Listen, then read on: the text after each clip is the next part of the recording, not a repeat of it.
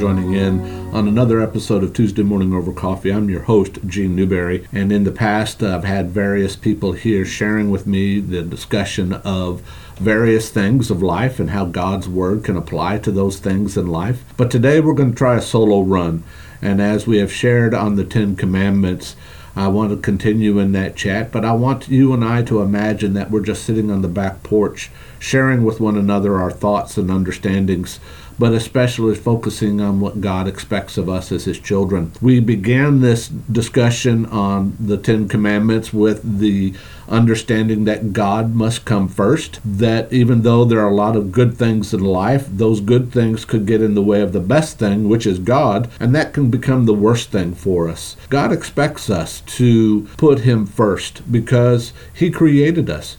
He designed us to have a relationship with Him. And He's given us that will of free choice, but He wants us to choose Him. So I hope that you will choose Him today as we continue in our discussion. And then following that of worshiping God and Him alone, we are not to take His name in vain.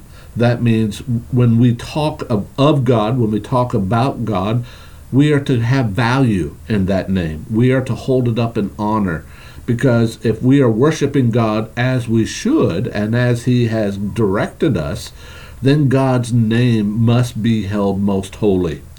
And so it can't be made fun of. It can't be used in such a way that it's derogatory. It can't be brought up in such a way that others can think less of him. Matter of fact, as you read through the Bible, you will see that the writers of the Bible kept his name very prominent. Uh, matter of fact, from my understanding, they would not even pronounce his name. As we see in the scriptures, you'll see the the word Lord in all caps. That comes from the Hebrew name Yahweh. They would not even pronounce it because it was that meaningful to them that they weren't worthy to say that. So let's watch what we say.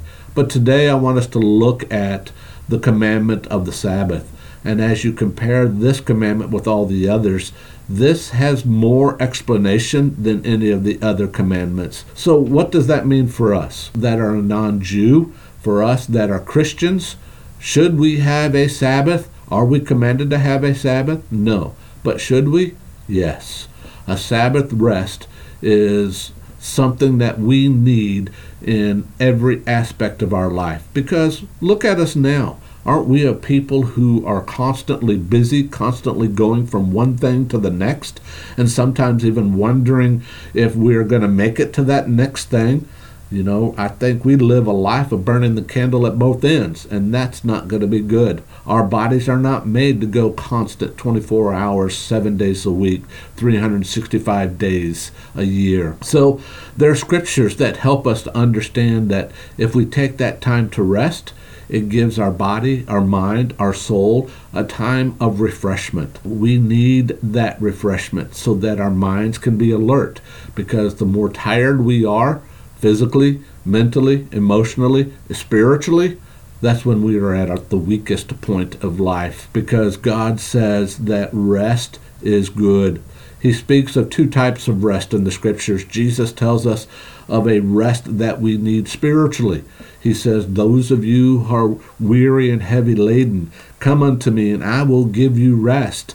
Take my yoke, take my teaching upon you, for you will find that his burden is light and easy. Matter of fact, that's what John said in 1 John chapter 5, that his commandments are not burdensome. We need that spiritual rest because we have so many things coming at us in our life. The various things, the, the voices that we hear from the news, the, the media, the social media, the writings, the radio. I mean, we have constant constant voices coming into our heads. And Jesus says, if we will take his teachings, we will find that rest. But we also know that there's a physical rest. Jesus was telling his uh, apostles as they were coming back from a mission field work that he says, Come away and rest a while.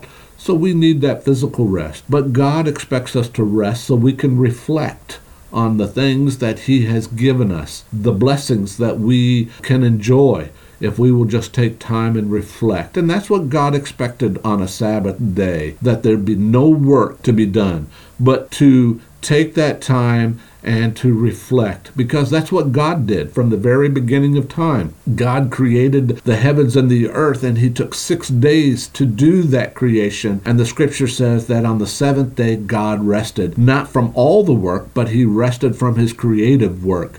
God is always involved in his work here on earth with us who are his children and he's always at work he but he wants us to take this time that sabbath rest just to sit down and enjoy what has been given to us. So try to imagine what that rest would look like. Sometimes I confuse my rest with sitting on my recliner and having my TV on and watching a movie. To me, that was a rest from the workday. But when it comes to an, a Sabbath rest, this means doing absolutely nothing but just spending time with God. I think that's why we have the sabbaticals for many ministers because they get so busy doing the work of the kingdom that they forget to take time for themselves and for God.